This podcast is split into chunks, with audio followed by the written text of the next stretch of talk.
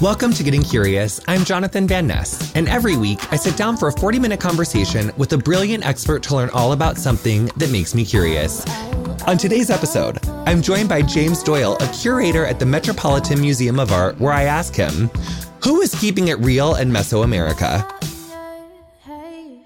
Welcome to Getting Curious. This is Jonathan Van Ness. This is such an exciting episode. Our guest is incredible. The subject is amazing. Nothing new there on either front. Welcome James Doyle, who is an archaeologist specializing in ancient Mayan art and architecture. He is currently the assistant curator for art of the ancient Americas at the Metropolitan Museum of Art. James, welcome. Thank you so much, Jonathan, for having me.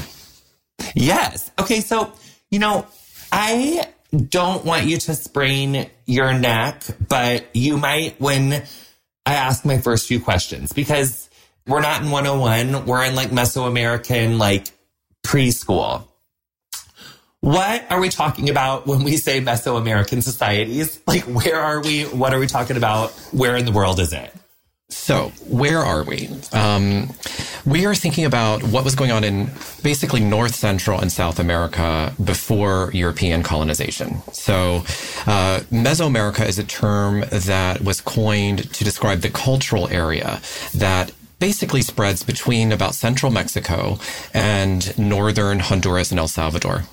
So uh, it's it's a term. It's it's it's more of a cultural term than a geographic term. So we're looking at the societies that flourished in a couple of thousand years in what is now central Mexico into Guatemala, Belize, Honduras, and El Salvador. And the uniting cultural traits that we're thinking about are the use of a numeral system. So they were writing numbers numbers using bars and dots. The dots are one, the bars are five. It's pretty simple. Um, but that was uh, spread throughout the region. And we also have hieroglyphic writing. So just like in ancient Egypt, in other parts of the ancient world, we have people recording their histories and their narratives about life in writing. That that is speech recorded in in hieroglyphs. And we also have sort of ceremonies like the ball game. So this is another thing that unites Mesoamerica as this region that we think about because the cultures there had similar types of architecture, including a ball court. And of course, rubber balls were invented in Mesoamerica. So you're welcome, world, for that. Um, and there, the ball game was played in this area. So it, it, was sort of a way, Mesoamerica is this conceptual umbrella to think about what united the peoples, the ancestral indigenous peoples of Mexico and Central America for uh, really starting around 2000 BC to essentially the present, of course, because we have a lot of living traditions today. They still exist now. There are thriving Mesoamerican cultures that exist like contemporarily, but they started about 2000 BC. Is that correct? What I'm hearing you say? Yeah. So that's, uh, yeah, around 2000 BC, what we see is people coming together to build things together. Um, and that's as an archaeologist, that's what we can measure, right? So people building community spaces and larger buildings for gatherings. That really happens in the second millennium BC. Um, and really the, the, the things that people may have heard of as far as large pyramids, architecture, uh, civilizations, the, the sort of peak of construction and textual production was about, uh, I would say, seven or eight hundred AD, and in parts of Mesoamerica. But of course, when the Spanish arrived to Mexico in the early 16th century, there were large empires and societies all throughout this region. Um, so it's it's really it, what what I like about thinking about Mesoamerica is this total parallel story of art and architecture and society and community that was you know completely separate from the rest of the world and doing their own thing but united like i said by these threads these cultural threads that make a sort of mesoamerican identity in a way. Uh, that is amazing. So we learned from professor Zhui Guo about like early china that like obviously I struggle with time. So, like, what's ancient and then what's like, pre- what are like those definitions again? Yeah. So we say ancient Americas more broadly. That's generally anything before colonization. And so mm. what, what we look at with Mesoamerica between about, um, you know, one and a thousand, it has been known to researchers as the classic period because it was sort of compared to classical Mediterranean societies and, and, empires because you see similar forms of organization of peoples. Even though, like I said, it's totally parallel and separate, uh, there are these analogies that can be drawn with some of the societies from uh, the ancient world that people may be more familiar with. So just to do like a teeny tiny like overall overview and then we are going to hone in on that art architecture society and what like 0 to 1000 was like but i literally didn't understand so much of this until like right now so i'm just trying to wrap my non-binary brain around it. So 2000 bc people start to come together in this mesoamerican area. We start to build things. It really like all out building, building, building around seven to 800 AD or like common era. Yes. Mm-hmm. So, and then it, no one comes there from Europe until the 1500s. For someone from zero to 1000, like AD or common era or whatever, to think that someday this bustling, you know, building city with languages and stuff would ever be like massively wiped out wouldn't be something that a lot of those people would have probably saw coming. Right? Yeah, it's an interesting question. And you know, what's what's fascinating is that with recent advances in archaeology, we're able to see that there were these arcs before and had nothing to do with European colonization. So, for example, the city of Teotihuacan, which is a large gridded city with massive pyramids outside of Mexico City today, it, it really was built and it was around, let's say around the 400s. It was probably one of the largest cities in the world. But by say 700 AD, it was pretty much abandoned. So we do see mm. that there were these cycles of sort of explosive growth, but then uh, people migrated away. People, you know, for some reason, whatever governance had brought them together was no longer working, and people migrated to other parts of Mesoamerica. So even before European colonization, there were very interesting sort of rise and fall cycles for different groups in Mesoamerica. That's fascinating. So let's start off at one because that's a good number. So it's 1 AD. We are in Mesoamerica. Are there like several like Game of Thronesy, like, you know, competing factions to like build the most gorgeous pyramid? Is everyone kind of friends? Like, who are the players? What's the deal? Like in that time?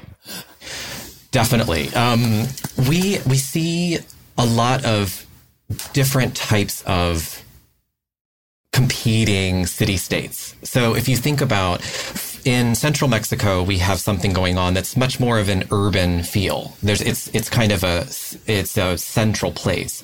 But for example, in the southern part of Mexico, in Oaxaca, we have several different competing city states around 180. And so they're not, there's not really one place that becomes the dominant sort of cool place you want to live. Um, and similarly, in the Maya region, which is today sort of the most southern parts of Mexico and Guatemala, Belize, um, we have royal courts coalescing around these dynasties. I mean, it's very, it's very Game of Thrones, um, because these, these are people claiming divine connections and they are claiming parts of the landscape and claiming sort of subjects really. And they are sort of building up these narratives of why you should believe what they say, right? And then so so we see different ways that people were coming together in Mesoamerica. And that's what I love about it is thinking about there's not one way to look at societies in the Americas because there's there was always such a diversity. And um, you know, you think about Maya kings and queens, they would have perhaps compared themselves to somebody in Oaxaca, but if they look over at Teotihuacan and it was more of perhaps it was more of a collective form of governance. You have like a council of important families. Um, so there there really is kind of these stories we can tease out from the archaeological evidence that tell us different things about how people behaved, right? And how what what their hopes and dreams were as far as um, taking over things or um, really just staking out their claims on the landscape, right? So Teotihuacan and then Maya and then what's Veracruz? So the Gulf Coast of Mexico, there is again a great diversity of societies there that sort of didn't really fit into these models that we know, and so um, we have similar traits like the ball game and things going on, but we also see they're developing their own art styles. They're developing their own architecture that is royal and dynastic, but in different ways that we see in other places. Okay, so that's the Veracruz area. And then Maya's kind mm-hmm. of like more south, south of Mexico. It's like Belize, Guatemala, like southern yes. Mexico. Mm-hmm. Yeah. And Teotihuacan is right outside of, of Mexico City right now. Mm-hmm.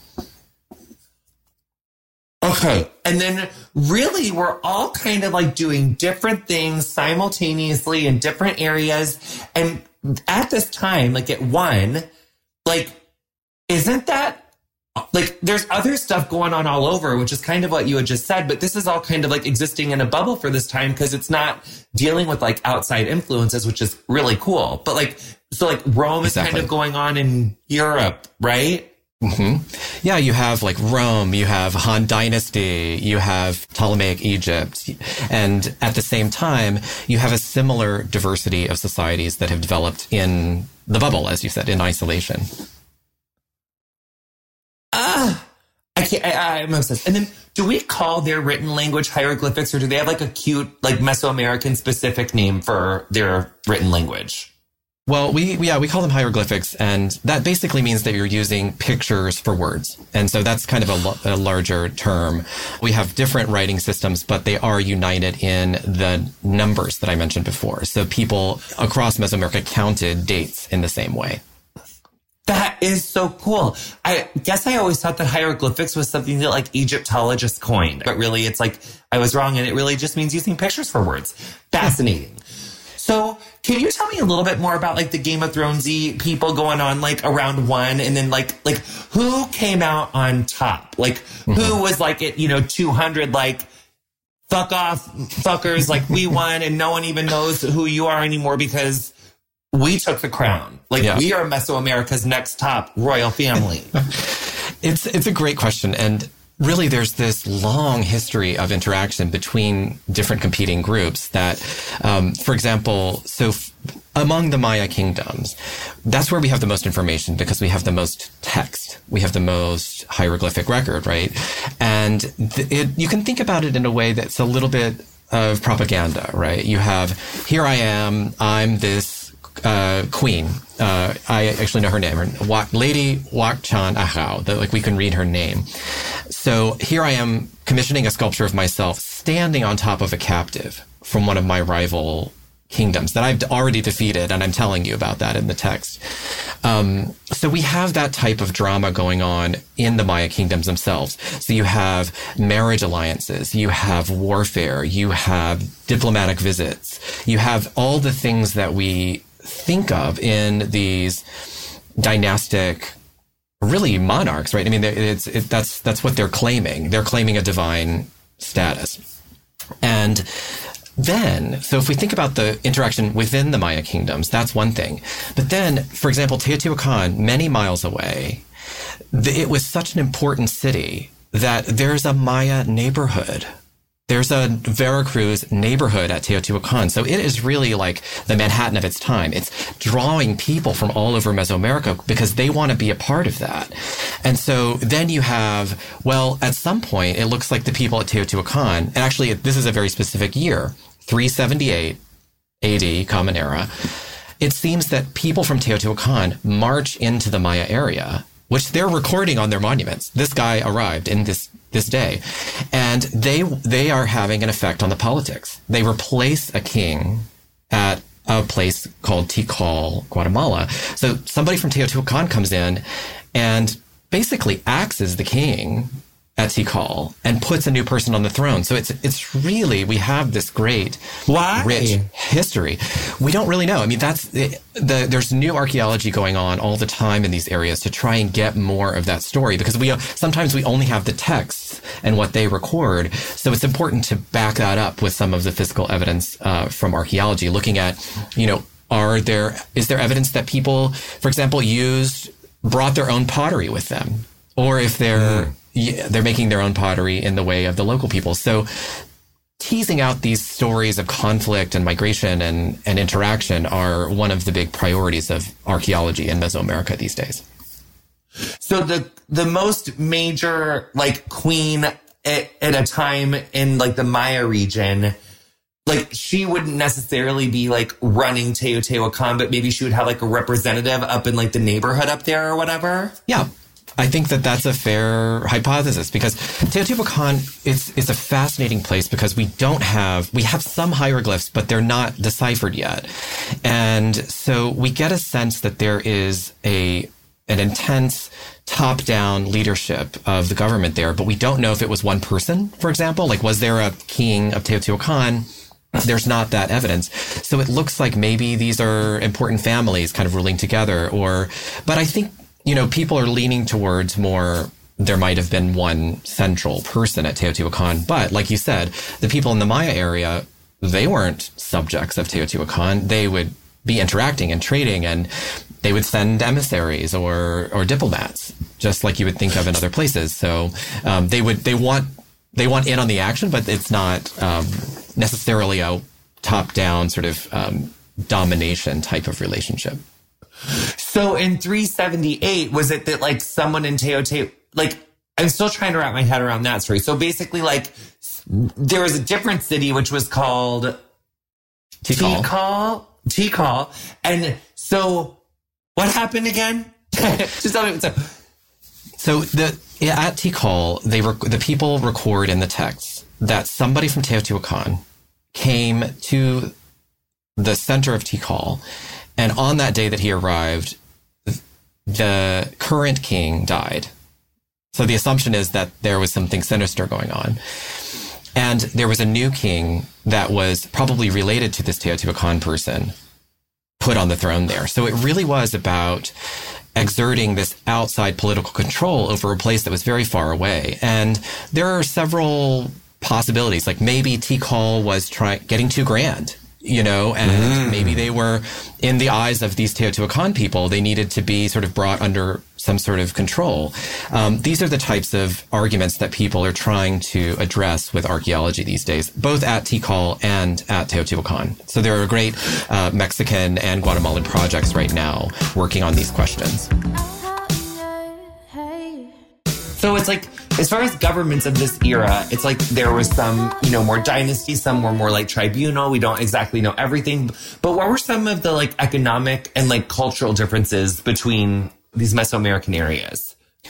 Great question. We we know that there were a lot of different languages spoken. So you can imagine that it was a very multilingual place and you would have had people that traded over long distances that probably spoke many languages. And so if we think about what are they trading, right? Um, so we we know that they're trading things like obsidian. So the volcanic mm-hmm. glass, you would actually need that at a very basic level to cut things because we don't have metal knives we're we're we're using obsidian that come from volcanic sources uh, to create blades. They're very very sharp, sort of small blades, but that's what you're using to cut. In addition to other stone tools, um, jade is another thing that was very important as a commodity in ancient Mesoamerica. And so you may be more familiar with jades from, say, East Asia or other places in the ancient world. I'm familiar with jade rolling, just you know, rolling it on my face. Yeah. Well, you should get some Mesoamerican jade because that's that's high quality. There's a source in Guatemala for jadeite, which is the the really green, beautiful stone, and it was valued early on as a luxury good. It really is something that is that was created and they would make regalia out of it, pendants and beads and the blue green color was important too because not it's not just a precious valuable material. It's about the symbolism too, because jade for the ancient Mesoamericans peoples was about agricultural fertility. It's the blue green color of water. So it's about that type of connection to the landscape. And then you wearing that are claiming that connection to maize, for example, because the jade sprouts are the blue green sprouts coming out of the corn. So the, the, there are these layers uh. of metaphors for what they're trading around as far as jade. Um, and we do see feathers as well. That these are the kind of ephemeral things that we only get glimpses of. But we have to know. We know that people were trading tropical bird feathers over long distances as as commodities. Because if you want if you want a fancy headdress with quetzal feathers or macaw feathers, they don't live near Teotihuacan. So you need to get you need to get on that so you can get your feathers imported. Um, and we also know that uh, marine shell equally was mm-hmm. was traded over long distances. So you know the beautiful sort of like corally colored spondylus shell that's this orangey deep red. That was another very important material for peoples in Mesoamerica to make into things that they would wear and project that access to wealth and project the connections and how important you were being able to have those those raw materials and, and make them into things. So we also probably think they were trading chocolate. So uh, uh. you can only grow cacao in certain areas because of the way the trees behave. But uh, it was a very important ritual drink. And so the cacao beans were being traded over long distances. So um, the, the, those are all really uniting peoples in Mesoamerica because they're all these valuable materials for different societies, which I think I like to think of it as kind of a, a translingual uh, way of connecting the peoples. Because if you say say you're the you're the king of Teotihuacan, you show up in the Maya area, you're wearing jade, you're wearing shell, so I, as somebody who lives at Tikal, know that's an important person, right? So it's um, it's a way of projecting your importance across cultures really in, in Mesoamerica. I think one thing that has really stuck with me from what Jigwo told me is that like, you know, often history is written by the winners. And so we don't know a lot of times in like ancient and like early times, like, well, what was it like if you were just like an everyday person? What if you weren't a king or a queen? What if you couldn't afford the shells? What if you didn't have obsidian in your backyard? What are the sort of regular people doing, right? You know, if you're not in one of yes. these dynasties, if you're not, uh, one of these sort of what we can say is like a wealthy or a higher status household. What are you doing? And what's interesting is the basic. So if you imagine a very basic mm, maize farm in 400 AD in the Maya area, you would have a house and it was, it was organized in a way that was not dissimilar to the palace. So you have the foundational concepts, for example, of the four directions in the center because the the sort of layout of the universe for a Maya person that's living in a small, you know, wooden structure is the same that we see in the monumental architecture. So it's the kings and queens are really co-opting these ideas and building them at a monumental scale. But th- there was that basic connection with the people who were just farmers, just everyday farmers. So some some recent archaeology has been addressing what are the people doing outside the cities? What what is the relationship between commoners, what we can call think of as like sort of common folk, and these people who are, like you said, writing their own histories. Um, so I think the important thing to think of is that they're everything was based around maize agriculture. So you have the most humble farmers have the same cycles of planting and harvesting. And they're thinking about the calendar and the solar year in the same way that the kings and queens are doing it with this sort of mythological gloss, if you want to say. So uh, there is that sort of basic understanding because they're farming the same things. So even if you don't have access to fancy stuff, you can still you have that connection of we are maize farming peoples, right? if I was like not from an important family and I was in Teotihuacan, like, and I was myself, so like I'm non-binary. I, you know, am really wanting to just like wear floaty stuff. I want to like dress. I, I'm feeling floaty. I'm feeling texture, but I also want to suck dick. So what about that? Like, is there gay stuff? Is there non-binary stuff for people that aren't kings and queens and stuff? Like, how would I have fared? Is what I'm trying to say. Like Yep. Wanting to go to the gay bar, wanting to also be living my gender identity truth. Like, is that on anyone's mind? Like, back then, you know? So, about um, gender, right? And thinking about how do we not project Western ideas of gender onto the archaeological past because that's a it's a real question, right? Because um, how would we know around 200 AD in Oaxaca what people thought about men and women and non-binary and all of these questions? Um, so what we ha- what do we have evidence for? So we know that, for example, in the Maya hieroglyphs, there are very specific markers for female rulers, and so they have an actual mm. prefix that is about their feminine. Um, identity. And it's uh, clear because they're also said this is the mother of so and so. So it's you can sort of trace the genealogies in that way. But what's fascinating is that the, so remember the the badass queen that I spoke to you before about who's standing on top of a captive. That's a that's a monument that's fascinating because that's she's clearly depicting herself in a sort of typically male representation. And so we see that the men and women of Maya royal courts are, there's no sort of male dress and female dress. So we have to imagine that uh, there was a very different understanding of male and female. I got to stick on that point one second.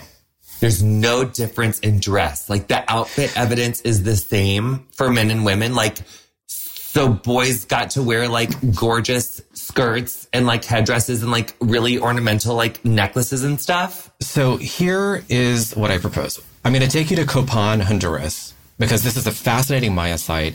And the monuments were made out of a volcanic stone, so they preserved really well. And we see kings in full skirts, full headdresses, and um, we also see queens wearing the same thing. So, it, and you think about the, like I said, these materials of value, they are used in similar ways to adorn the body with males and females. Now, there are certain things that don't cross over. Like you would see a male in a loincloth and you would not see a female in a loincloth.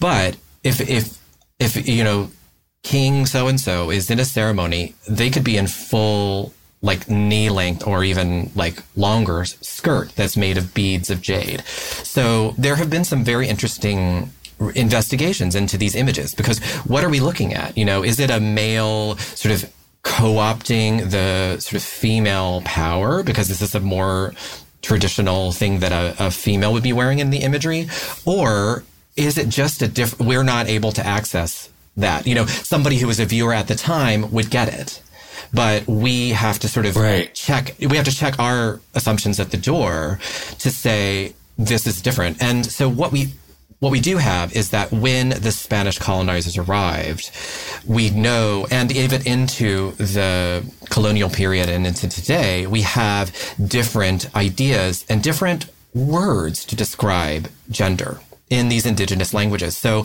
there's there's there's a lot of great anthropology and linguistics having been done about what if what if we can think about there was an America's totally separate story here and we have different ideas and there um, for example in some languages there's an ancestral concept of a mother father or a grandmother grandfather and it's it's one person embodying both of those ancestral forces. Um, but it's not necessarily male or female. Do you know what I mean? So, um, the, it's, I think what I love about Mesoamerican art and writing is we can, we have these great case studies for, we have to think differently. You know, we have, we have to, we can't take what we learned in elementary school and just apply it to these cultures because they were doing their own thing.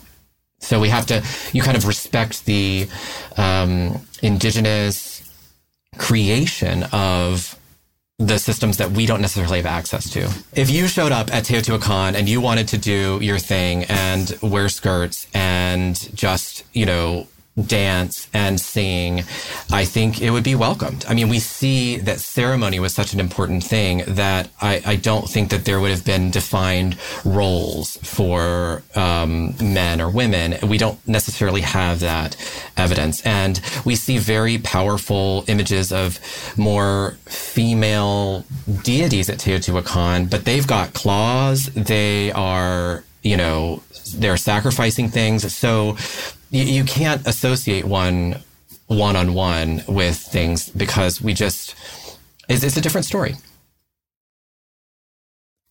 Well, I love that. And I think it really drives home the point that our modern understanding of the gender binary is modern and it's not the way that it has always been. And that there has been lots of different ways that lots of different cultures have approached the idea of male and female or even differentiating them at all.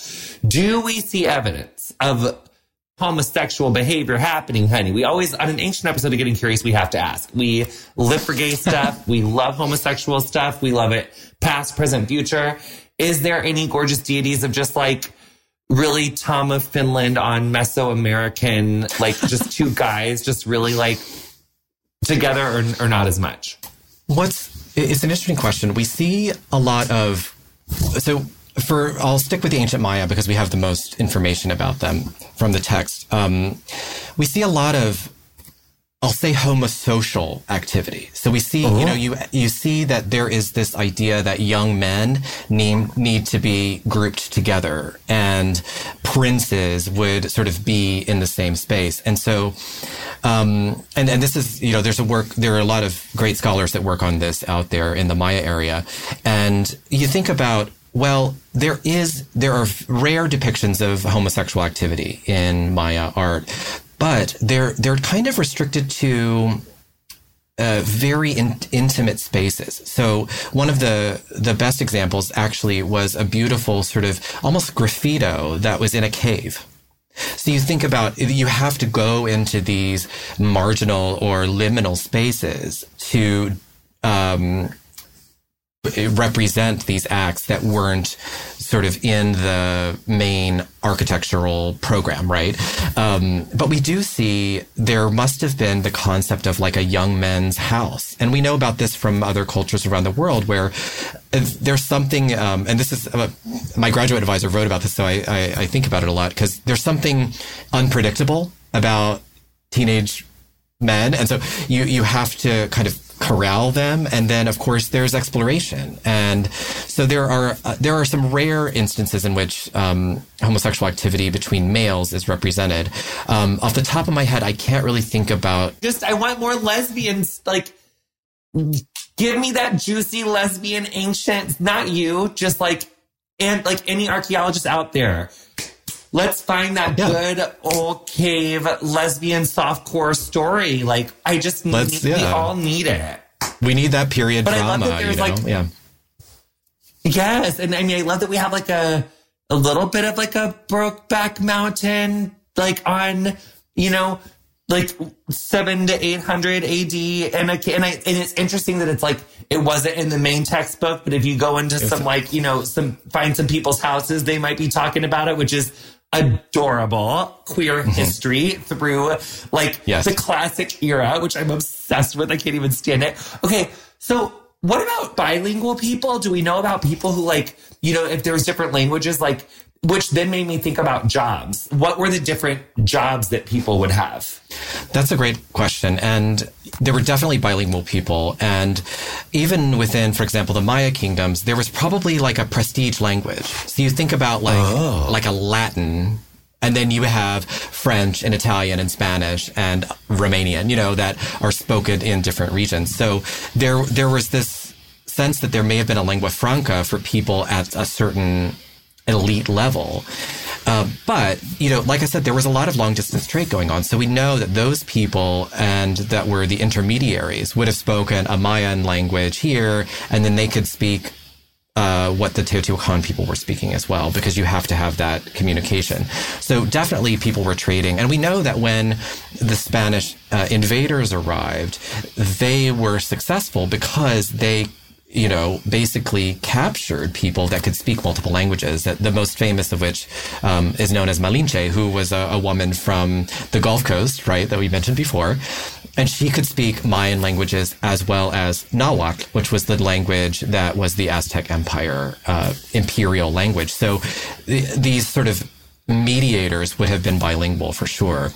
And thinking about people's jobs, you know, this is a great question because there's again just like concepts of gender we don't want to project our concepts of economics right to a system that was oh. developed in a in a totally different context so we do see what we think of as markets right? So we see people specializing in things and trading in things, but was it like money? You know, it, it's hard to say. And in different places, it seems like there were different economic systems in place. But for example, there, uh, in the 2000s, there was a spectacular set of murals found. This is again around 700 the site is Calakmul, Mexico, the arch rival of Tikal that I mentioned before in our Game of Thrones storyline.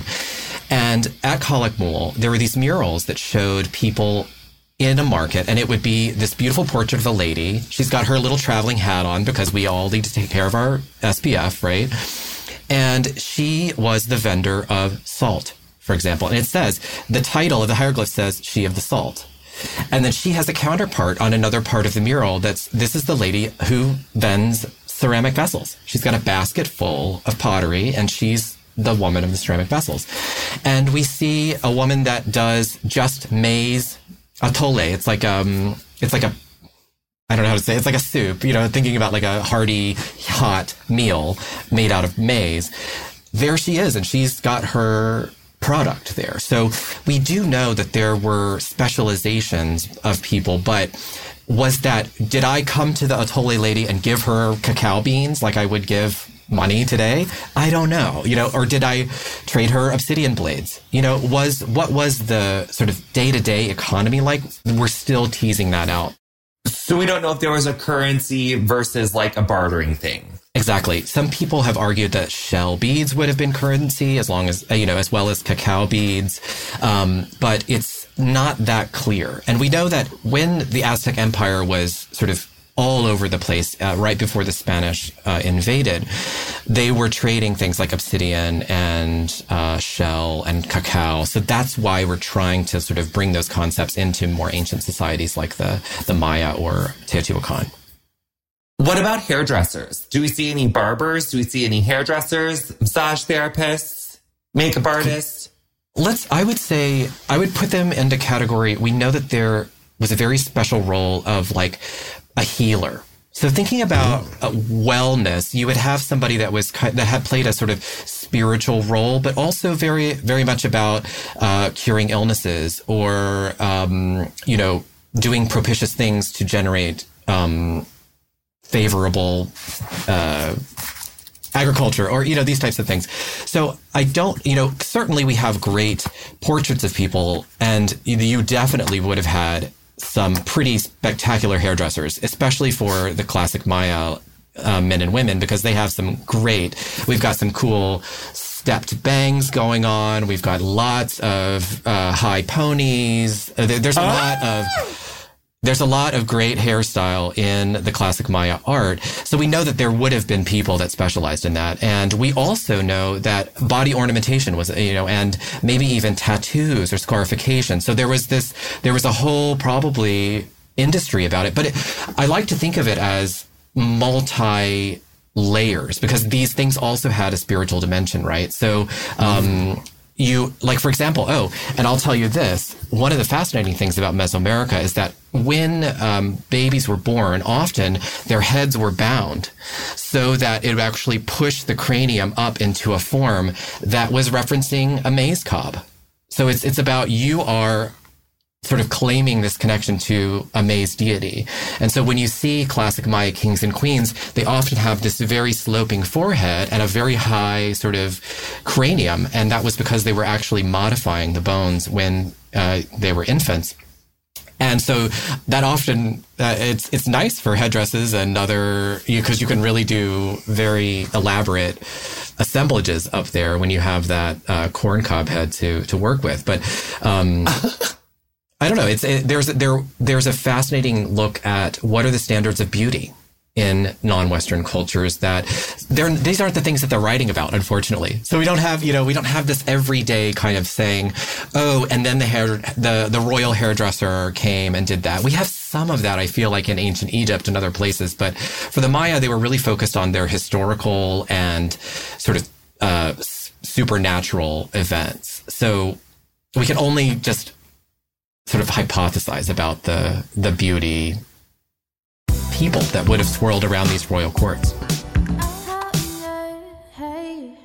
So because this is like this, like Mesoamerica is going from like 2000 BCE all the way up until like now, but until the Spaniards come in like 1500. I mean, this is like what I heard you saying at the very beginning is that it, there is waves and there is cycles. Like there are certain areas kind of rising and falling. And is all of that due to just like a, a, myriad of things? Like it could have been illness, like a drought. It could have been a government you know, or someone passing away. It just could have been any given bunches of things that could have caused that, right? Yes. There, there, like, for example, we see around 900 AD, the cities like Tikal and Calakmul that I mentioned, it's clear that something happened. It's, it's a combination of things. It's political factors, it's environmental factors, because we see from the archaeology that there was a, a pretty bad drought throughout the Yucatan Peninsula at that time. Um, it could have been also conflict. You know, it's it's thinking about people and these competing claims, right? And you have we have evidence of warfare, we have evidence of conquest and burning and and all of these things. So um, we can imagine that just like societies we know in other parts of the ancient world, um, there were these rises and falls, and so around 900 AD, people move away from places like Tikal and Calakmul, and the rulers there, whatever authority they had, was no longer working because they're not they're not able to build things, so they're not marshaling people like they were before, and maybe people are still living around there, but it's um I like to think of it as kind of things sort of dissolve and then recombine in different ways. So, for example, have you ever been to Chichen Itza? For example, it's in yes it's near near Tulum. Okay, so yes, that is a Maya city, but it has so many different things going on architecturally because it's a little bit later. So we see people kind of migrating around and then they come around this and then they go here and then they go there. So Chichen Itza has kind of a mix of styles from different time periods. And that's what we can see is that these different ideas um, come together. And we do know that uh, the, in the tropical sort of jungle, really, where they're building these cities in the Maya area, there were problems with overuse of the land. We see erosion in the archaeological record that would have made it a problem to have drinking water, for example. So mm. we do know that there were sort of man-made anthropogenic causes for these types of uh, migrations and abandonments of places. So, but uh, yeah, you're right. There, there are a lot of different factors. So eventually, does the Aztec people come in and take over everybody? Is that like the end of the Game of Thrones story, like before the Spaniards come? Essentially, yes. Um, we have the Aztec Empire really takes off around the 1300s, so it's it's later than what we were talking about with the the Maya kingdoms. But there were millions of Maya people living in the same area, just in different types of cities, right? And so we know that, for example, the Aztec traders went all the way down into the Maya area in Guatemala. Guatemala actually is the word for the place uh, of Guatemala comes from the Aztec language because the Aztecs had a name for it. So they would come and get quetzal feathers, cacao. They, they were trading these things from other areas, but um, really they, they, they had this imperial system in which, so here, if I'm the Aztec Lord, I come into your city. I don't burn it to the ground and, and kill everybody. I, I say, who's in charge? Okay, you can stay in charge, but you just have to pay us tribute. So it was this type of hegemony that uh, worked for them, and they were able to establish these networks of local governors, right? And so you have when the Spanish arrive, they were the major players in Mesoamerica, although it was still a very multilingual place because, like I said, the Aztecs didn't really impose a lot of things. They just, so you would have the local languages being spoke, even if they were sending cotton or chili peppers or jaguar pelts as tribute to the Aztec emperor, which, of course, the capital is Mexico City today. Uh, the Aztec capital and the sort of sacred precinct is right under the main plaza of Mexico City. And so there's some really exciting archaeology being done because the Spanish just came in and sort of dismem- you know they they dismantled the pyramid and built the ca- cathedral right there. But the earlier layers are still there. So we have some wonderful colleagues in Mexico City doing essentially urban archaeology, but they are finding these wonderful offerings that are telling us a lot about how the Aztecs conceived of their capital as this mythological place.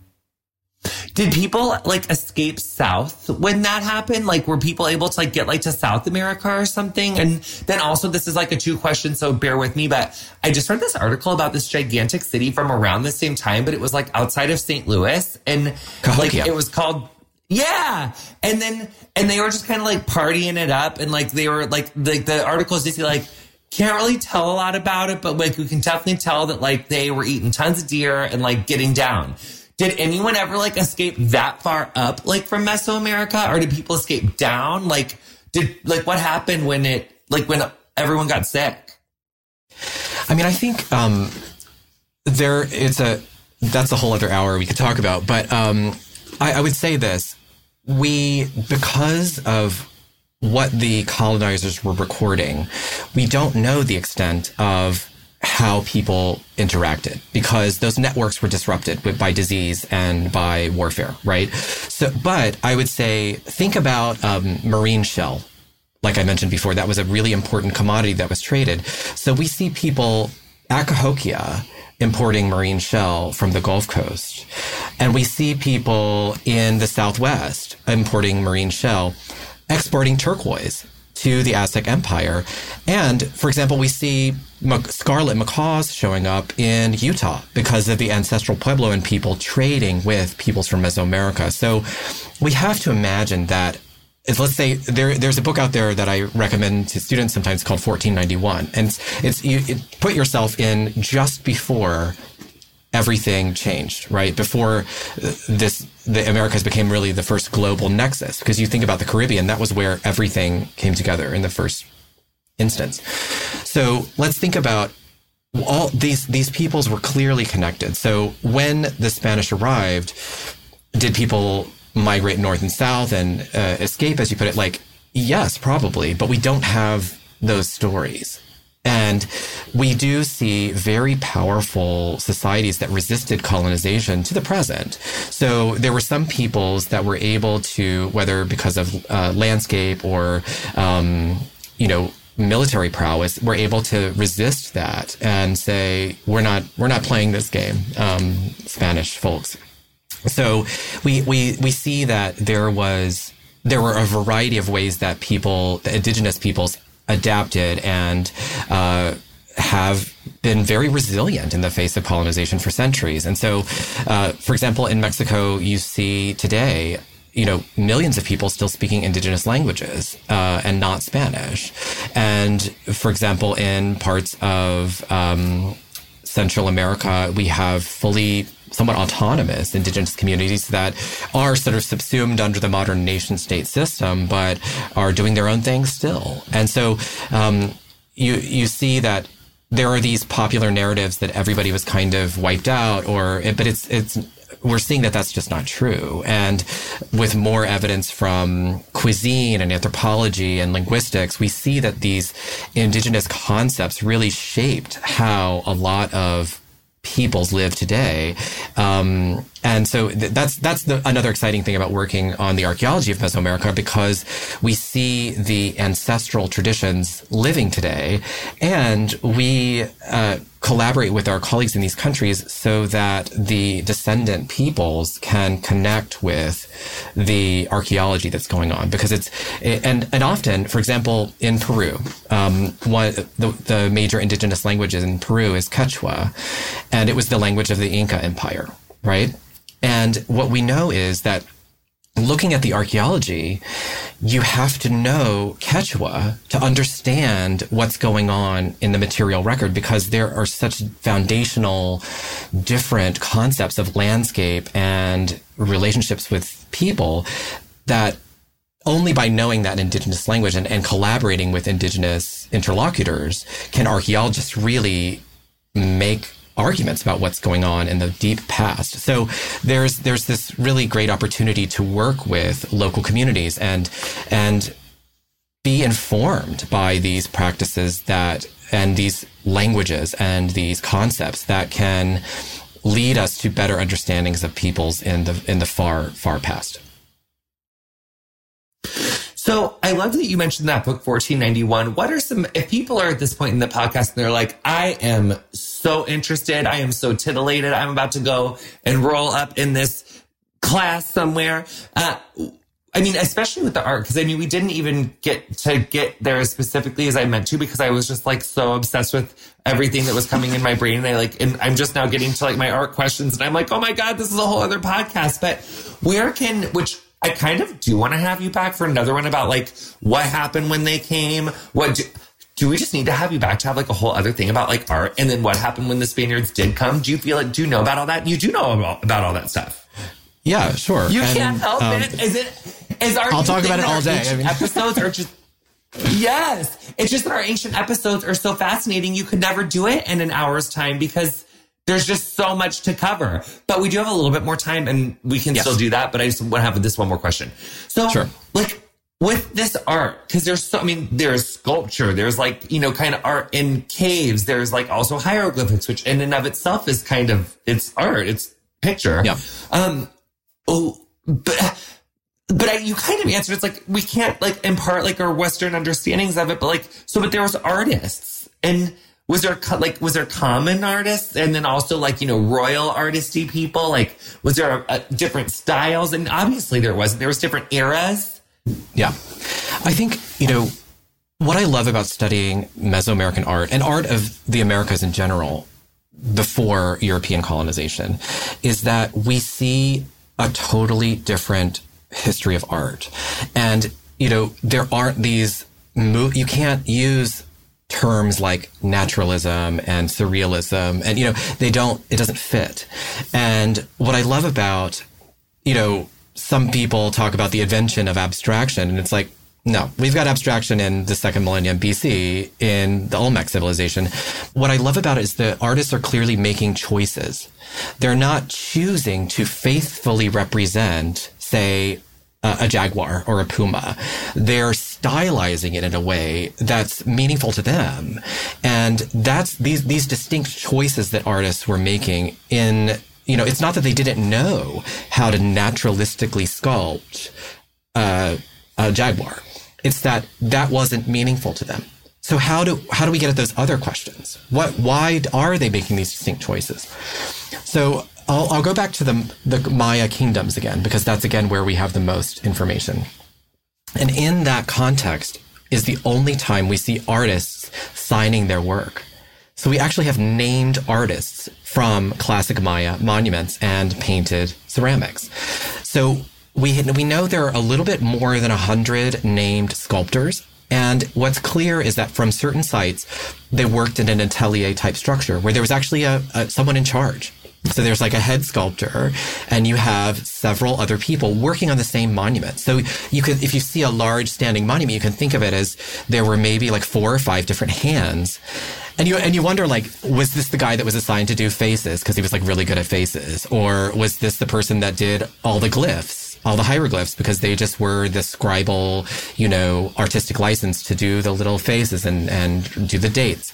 So they worked together on these monuments. And even with the painted pottery, because, for example, um, drinking cups, like classic Maya canvases were drinking cups. So you look at these beautiful ceramics and you see that's where the painters are going to town with different supernatural narratives or portraits of rulers or just texts. Um, so you think about they, and then they sign their work and it's about the, the, the, it's not necessarily like just their name. It, there's a little bit of a, a title that refers to knowledge. It's about these are the keepers of knowledge and these are the recorders of knowledge and history. So back to your question, were there artists? Absolutely. But did they have, again, like multiple roles in their communities? Maybe they were artists and healers. Maybe they were artists and, um, stone carvers. You know, they worked on more architectural features. So, um, we don't know if there were sort of like Renaissance type artists and patrons, but we do know that they were clearly very important to these royal courts and they were valued for their talent. And some, in some contexts, they were actually able to, to claim that, you know, by signing the work. So, uh, I mean, I have learned so much, James. I usually what I would do at this point in the podcast is I would give you like a yogi recess to like tell us like something that you would just be remiss like to not mention over the last, you know, hour and 10 or so minutes.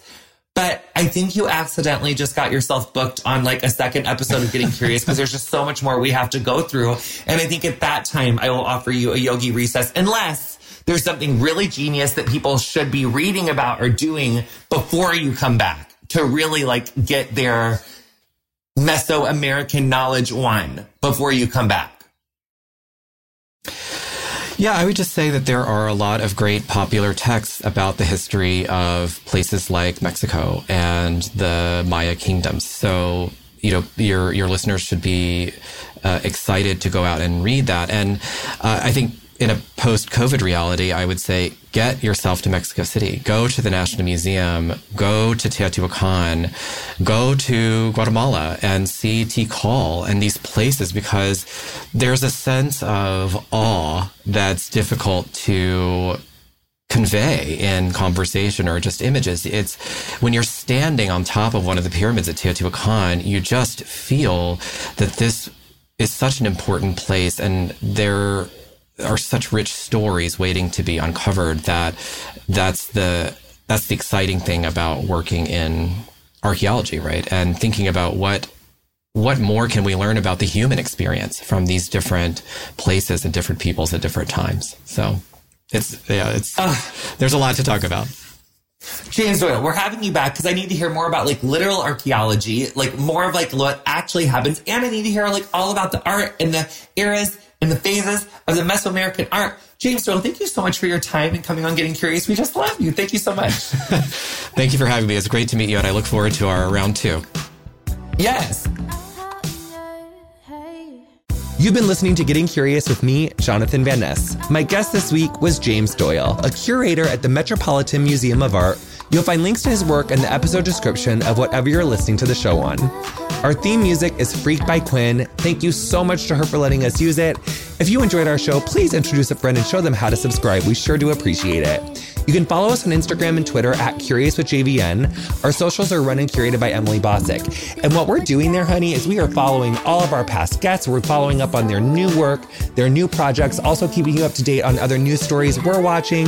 I mean, really just giving you some behind the scenes of getting curious. We love you so much and we appreciate your support. Our editor is Andrew Carson and our transcriptionist is Alita Vunsha. Getting Curious is produced by me, Erica Getto, and Emily Bossak.